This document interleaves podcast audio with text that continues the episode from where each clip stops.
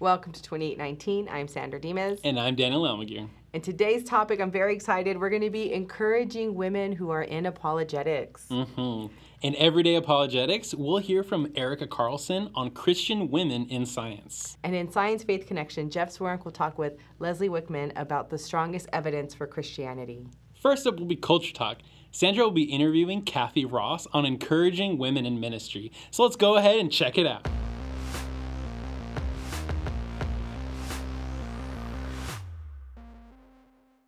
Now it's time for Culture Talk, where we talk about culturally relevant topics you can use to start conversations about your faith. And I'm joined today with Kathy Ross. You are a senior editor here at Reasons to Believe, but you've been in ministry since the launch of Reasons to Believe. So let's unpack that. How long have you been in ministry, and what roles have you taken in the course of your uh, years here? Actually, my roles in ministry started before Reasons to Believe.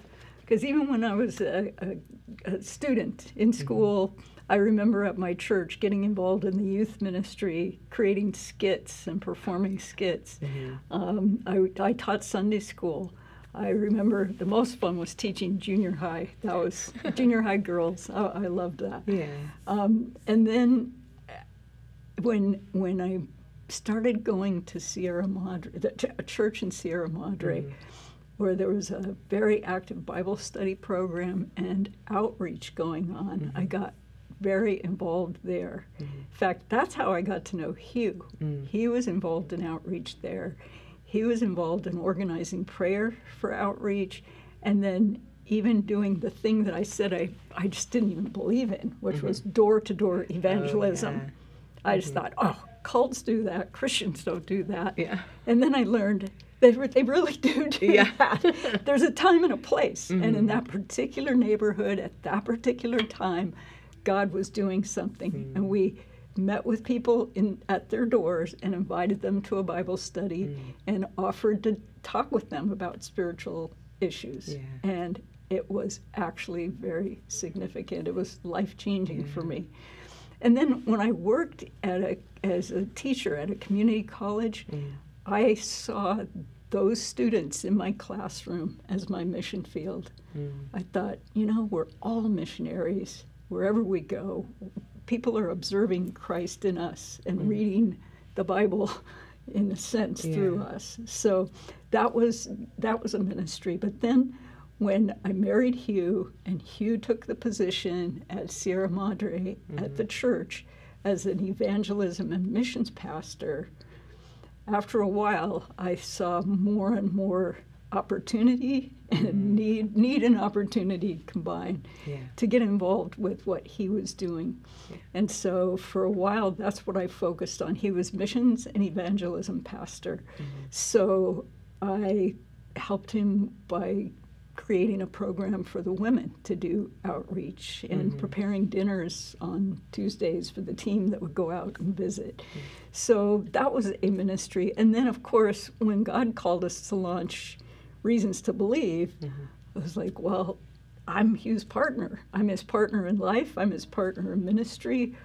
I just need to help him mm-hmm. in any way that I can. And what was fun was realizing that my work in communications and publications, mm-hmm. which I had done in my career, it's like, you know what? That's that's going to be useful yeah. to Hugh for, for ministry because I knew the importance of having a newsletter, mm-hmm. of having monthly communications with donors, mm-hmm. uh, so people who were, would be willing to support the work mm-hmm. and pray for it. So initially, I was a volunteer. And then, because I was responsible for deadlines and things, the mm-hmm. board decided I should at least be paid uh, hourly or whatever. Yeah. So I worked mostly at home for several years, mm-hmm. when my, especially when the boys were, were little. Yeah. And then as they got older, I think it was 97 when I, so the ministry was already about nine years old mm-hmm. when, or no, actually more, 11 years old. Yeah. When I started having regular office hours coming mm-hmm. in And of course, that's where I met you. Yes. yes. Because you worked alongside me, Mm-hmm. and my job then was pretty much uh, communications director, I think is what we called me, or Right. editor. Mm-hmm. And so, all those years, even at, before RTB started, my ministry was to help Hugh, but also to edit his work. Mm-hmm. Because Mr. Science Guy, brilliant mind, Mm-hmm. brilliant scholar, brilliant integrator, but not the smoothest communicator or clearest when it comes to lay people who Mm. Right. didn't grow up in the sciences. Mm-hmm. So that became my kind of my official role. He used to introduce me as his translator. Oh, right. He still introduces you as the head of his translation team. That's so funny. It's hilarious. know we have a translations team. because the editorial team has always been a Mm. very significant part of this ministry Right. because we've needed people who can communicate effectively Mm-hmm. and clearly and that's uh, so that's the team I led and as we ended up needing more executive leadership Mm-hmm. I just kind of moved into some of those roles and eventually became a vice president right. probably just because of seniority I'd been here the longest No, no. I mean, no, but I, I, I loved working with Yeah. teams. I loved working with teams and seeing teams t- come together Right. to get the ministry done and exercise their gifts. Right. And I love that you you have decades worth now of ministry in a variety of roles. And I think it's helpful for anyone watching or listening just to hear from someone who's been in ministry for so long, but also to hear from a woman who's been in ministry for so long. Um, what are some unique challenges that you've faced being in ministry and being a woman in ministry? That's a great question. Mm-hmm. I have not faced a, uh, a sort of the uh, any kind of a glass ceiling or Mm. I, I don't know what you would call that, but a prejudice against Mm-hmm. women. I have never had to experience that, but I do recall being somewhat intimidated by the board of directors Oh, because for several years the RTB board of directors was a group of very, very w- distinguished, accomplished, well-regarded men, mm. and I remember feeling intimidated in their presence. Mm. So I had to get past that, but that's my insecurity. Mm-hmm. So, and I don't know how many other women have to maybe deal with that sense Yeah. of you know, kind of being in awe of some people who have great accomplishment and authority, male or female for that mm-hmm. matter. But I had to get past that a little Yeah. bit, I think, initially, just to interact with them in the way I mm-hmm. needed to and to feel confident around them. But, you know, that's something, but the bigger thing, I think, for mm-hmm. women is that we tend to be multitasking mm-hmm. our whole lives, mm. certainly. But once you become a wife and a mother, especially, you become multitasking. And so we really have to work very hard at work life balance. And maybe mm-hmm. there is no such thing. Maybe we're always just becoming really better at juggling. Mm-hmm. So that task is is a challenge. Mm-hmm. But also, I think this thing that I'm going to mention next mm-hmm. is both. It, it can be a liability, but it's also an asset. Mm-hmm. And I think you know what that is, and that's our, our sensitivity, Mm. emotional, yeah. social oh, right. sensitivity. And that was going to be my next question Did is I- what really some? No, no, I, I think we're, we're leading naturally to like the advantages of being a woman in ministry. So our sensitivity is an advantage. That's one.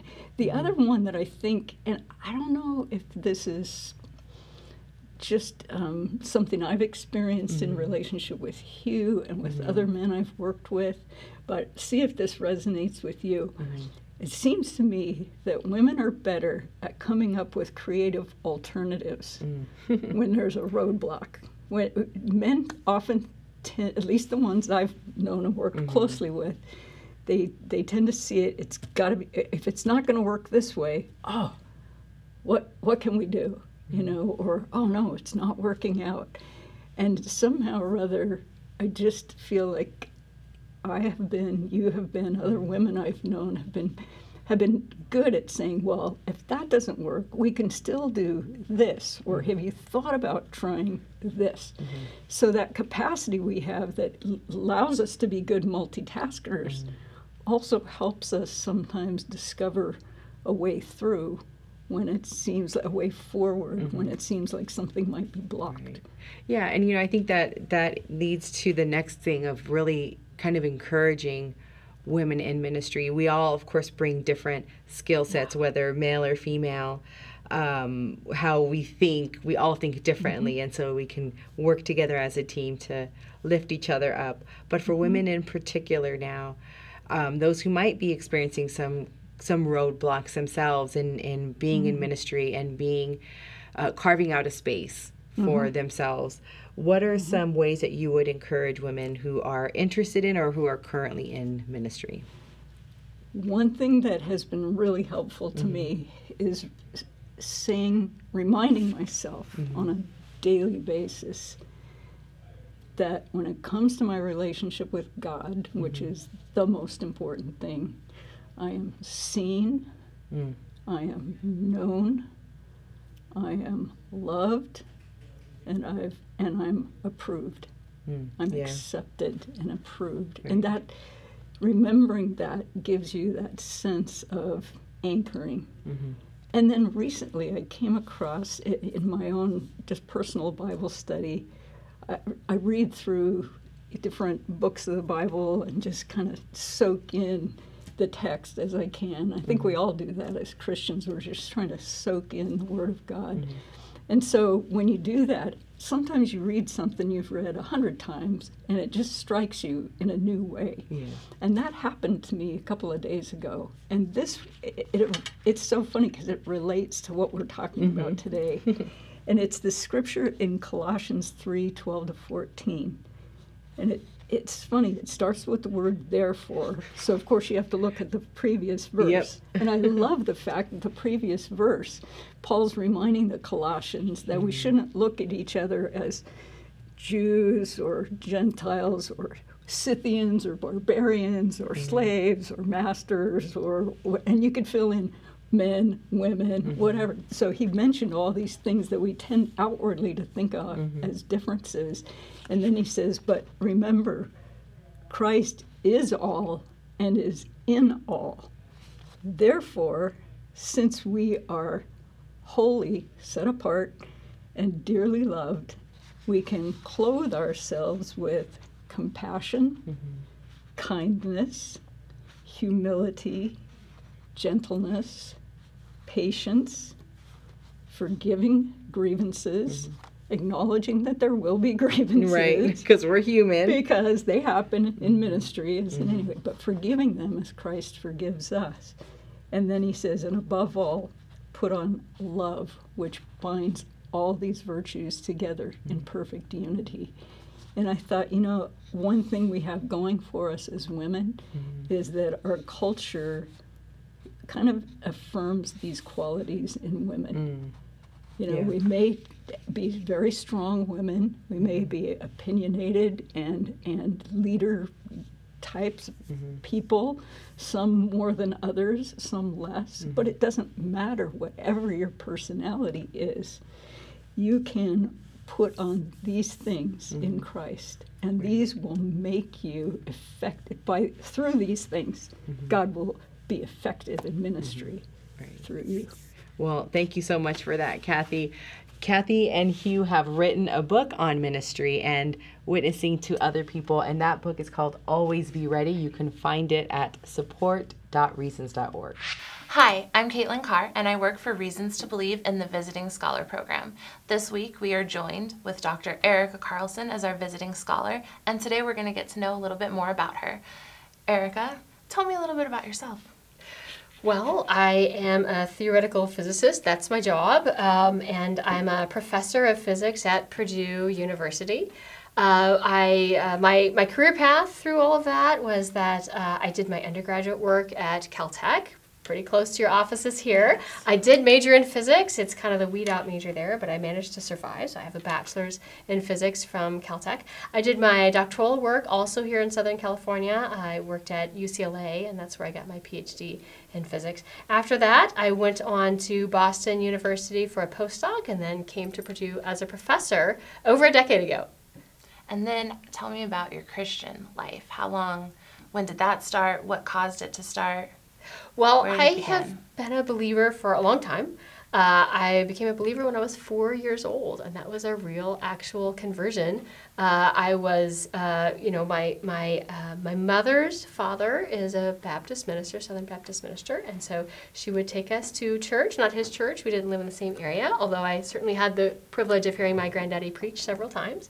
Um, he was really good at it, by the way, just for the record. Um, and it was when I was four years old that I, I uh, committed my life to Christ. And, and it's uh, the result of Sunday school teachers. So, you know, God bless our volunteers in churches who do that and work with, with young people. So, this particular Sunday school teacher, every week, she was obviously she was teaching us about Jesus and how much he loves children. And I thought that was great. You know, he loves children. Uh, and every week she would ask us if you wanted to have Jesus in your heart, pray this prayer with me. And of course, I wanted Jesus in my heart. I mean, what? He does all these miracles. He loves children. The people who follow him, I could see in my own life that the people who follow him also love children and che- treat children with dignity. And so I wanted in. And so I invited Jesus into my heart at that age. And in fact, I, I did it 52 times because she would ask every week, and I didn't know if it stuck last week. It was a few more years before I got assurance of salvation. So then as I as I grew in my faith, it was when I was 10 years old that I became baptized and I uh, got serious about um, uh, growing a relationship with God. And so that's the age at which I, I began reading the scriptures on a daily basis on my own. I'm not going to say I've read them every day since then, but you know, it's my habit, it's my daily habit. And so at night before bed, I would be reading my Bible. And that year I read through the whole Bible when I was 10 and then over the next couple of years I read through it again and that's that's just basically been my habit since then is to just move that bookmark forward. When I was in high school, um, my faith is absolutely indebted to an atheist friend that I had in high school because he wanted to learn about Christianity and as a young Christian I thought this is great. My friend is interested in Christ so we would meet uh, every week we would meet um, uh, for breakfast before school and by the way he and I would trade uh, places for the top uh, physics student. Okay, so uh, he and I both left high school early in order to go to uh, to college. I left a year early to go to Caltech. He left a year early to go to MIT. So he's a smart guy, you might say. Well, he was interested in Christianity, but asking me all these needly questions that I could not answer. And he would say things to me like, Erica, how can you believe this stuff when you haven't thought it through? And he was right. I needed to think it through. And so it was on his behalf that I started really wrestling with some deep questions that he was asking me. And at first, it didn't challenge my faith, but then really to enter into the question is to let your faith be challenged. And uh, one of the things I learned at that time is that, you know, hey, take it to God. He loves questions, right? You see the way Jesus interacts with people, he loves questions. And so as a result of taking my questions to God, that scary time um, became less and less scary as he showed me new things. So I'd say it was foundational to my faith to have my atheist friend challenge me. Now, I thought I had, you know, totally messed everything up by not having all the answers and by giving occasionally wrong answers. Um, but he did eventually become a Christian.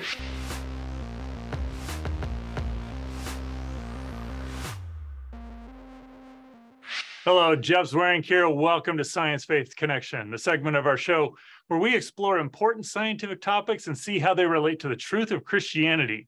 Today, I'm joined by Dr. Leslie Wickman, and we're going to be talking about what she thinks is the strongest evidence for the truth of Christianity.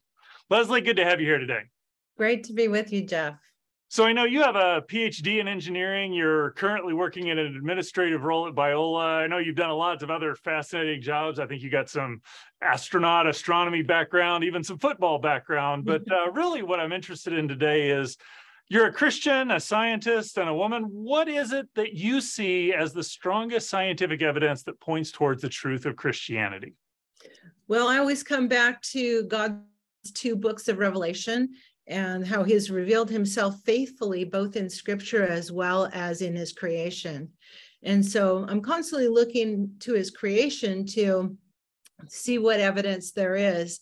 And for me, one of the strongest things is just the the fact that it seems like Earth is a very rare planet, uh, certainly in our solar system, possibly in the galaxy, and even beyond.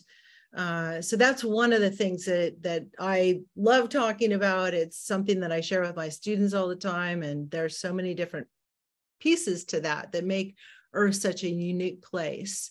So why don't, why don't you take some time and what are what are kind of maybe two or things that stand out that make Earth rare?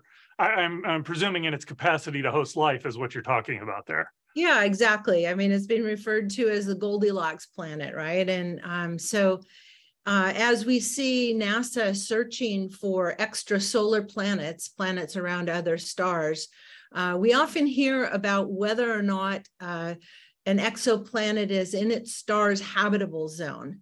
And so that kind of habitable zone or the Goldilocks uh, zone around a, a, star would be the location where the planet would have the right temperature range to support liquid water.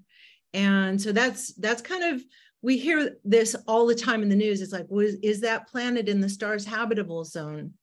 Well, that's kind of just the beginning point for whether or not that star or that planet may be uh, life friendly, right? So the fact that water can exist not just as liquid but in all three physical forms so uh, gas liquid and solid supports the water cycle which is necessary for life and so that in itself does make a planet rare but it goes beyond that um, we have to have a, a, planet of the, the right size in order to have uh, the correct mass to give it, it the exact gravity um, really to what to what Earth has uh, in order to uh, have the right kind of um, atmosphere. Uh, so you know we you know close by in our own solar system we see examples of planets um, that don't have the right kind of atmosphere. For example, Mars, um, which is a little farther out from the sun than we are, is a planet that has about three or three eighths of Earth's gravity and that's not enough to hold on to uh, life-giving atmosphere. Um, for example, we need, obviously we need oxygen to breathe, but we also need to be able to hold on to uh, water vapor. So if you remember from high school chemistry class, water vapor weighs in at 18 grams per mole. Earth's gravity is just strong enough to hold on to large amounts of water vapor uh, yet not strong enough to hold on to the poisonous gases of methane and ammonia at 16 and 17 grams per mole. So we see Earth's gravity balanced on a knife's edge, essentially, to hold on to life giving water vapor and not to the poisonous gases, or at least not large amounts of the poisonous gases of methane and ammonia. So that's one, one little example, but there are, are so many more. Um, you know, I, I, remember remember when I was in college, one of my professors, we were talking about Earth's atmosphere and made just the exactly the point you're making there, that Earth is lar- massive enough that it holds on to the water, but not so massive it holds on to these poisonous gases. You know, it, it just your your comments remind me of how often we talk about habitable planets. We'd see Mars and Venus and assume they're habitable but we know from being close to them that they're not. So when when you look at and see this balance and how well Earth is designed to support Earth or life, what do you see as the implication of that, or what is it that gets you excited about that? Right. So, I mean, I was just scratching the surface with this one example, but you know, the list goes on. I mean, universal parameters like the strength of the various physical laws, you know, um, are are just again balanced on a knife's edge you know strength of gravity the strength of the strong nuclear force the strength of the electromagnetic forces um, you know all these things are just so finely tuned. And actually i mean in reading a lot of reasons to believe uh, publications this is emphasized over and over again. And i think it was hugh that actually came up with a probability estimate of what it would take to just get all of these parameters within the proper range of values so that life could exist anywhere in the universe. And that number stuck in my mind as uh, some somewhere around one chance in 10 to the 280th power. And so to say we got lucky is, you know, from a just a random chance standpoint, uh, ridiculously understating it. Um, you know, we to put that number into perspective, um, you know, there's only an estimated 10 to the 80th atoms in the entire universe. So even to pick just the one correct atom in the universe is one chance in 10 to the 80th power. And then if you imagine that maybe we do live in a multiverse and let's say there are 10 to the 80th universes and 10 to the 80th atoms in each one of those. So to pick out just one specific atom in all those universes is still only one chance in 10 to the 160th power. So we're not even approaching approaching the improbability of getting um, you know all these conditions that are necessary for life. And if you know statisticians will say that once you move beyond chances of on the order of one chance in 10 to the 50th power it moves from the realm of statistical improbability to virtually statistically impossible.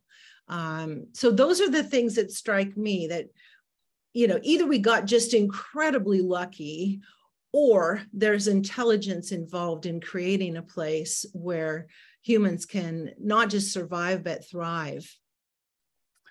So I, am uh, this evidence of yeah just the the unlikelihood of finding a planet seems to point to there being a creator. Um, you know if, if there is a creator and he's fashioned this earth what do we do with those probabilities? How what gets you what do you want to do with that information? Well first of all i think um, it needs to be uh, more well publicized, I guess. I mean, I think people within the scientific community um, acknowledge the what they call it by different names, whether it's the anthropic principle or the fine tuning argument or uh, the teleological argument um, goes by a lot of different names but the, the, i think people uh, that maybe aren't in the scientific community um, aren't aware of it. And I think it's a very, very powerful evidence uh, for an intelligent creator. And so, first of all, I think raising people's awareness to that. Um, and for me, I kind of go a little bit further with it. Um, and because of the fact that there have to be so many things that are just exactly right to support life, um, and the, coupled with the fact that Earth seems to be a rarity, um, it it reinforces my uh, call to stewardship. Um, you know, in Genesis 1, God over and over talks about he saw what he created and called it good and and then called us to be stewards of the good creation that he made and so for me i think it really emphasizes you know earth is rare and there's nothing there's you know, so far as we know, nothing quite like it, certainly in our solar system and beyond, probably. Um, and therefore, we ought to take really good care of what God so carefully put together for us. Well, thank you, Leslie. I really appreciate your comments. You know, it is true when we look at this fabulous creation and the earth in which we live, we see abundant evidence that there's a mind behind it, that there's design behind the earth, that there's a creator for it, that that creator has made it for us to live. And we see when we look through scripture that he's not only created it for us to live on, but he's also given us charge to rule over it well. And we want to do that. You know, I would encourage you to go to reasons.org, search for Leslie Wickman, W-I-C-K-M-A-N. You'll get you'll find her page and get a lot of resources that she's produced to help you see not only the evidence that points to the creator, but how we take that evidence and tell others about Jesus. We hope this episode has helped equip you to share your faith with compassion and confidence. And I hope if you are a woman who is considering going into ministry, that this episode has really encouraged you and helped motivate you to continue to step into the field that you have on your heart. I loved what Kathy Ross was yeah. saying about her experience coming up through like reasons to believe and like just always being along for the ride and right. being such a support to Hugh Ross. It yeah. was so great. She's been such a, an amazing leader. So I'm very helpful, or not helpful, I'm very appreciative to mm. hear her perspective, and that is helpful. Yes. Don't forget, subscribe to the show and also search for us on Facebook, Twitter, and Instagram. We are at 2819 Show. And if you would like the audio version of the show, you can find us on your favorite podcast service. Just search Reasons to Believe Podcast. See you next week. See ya.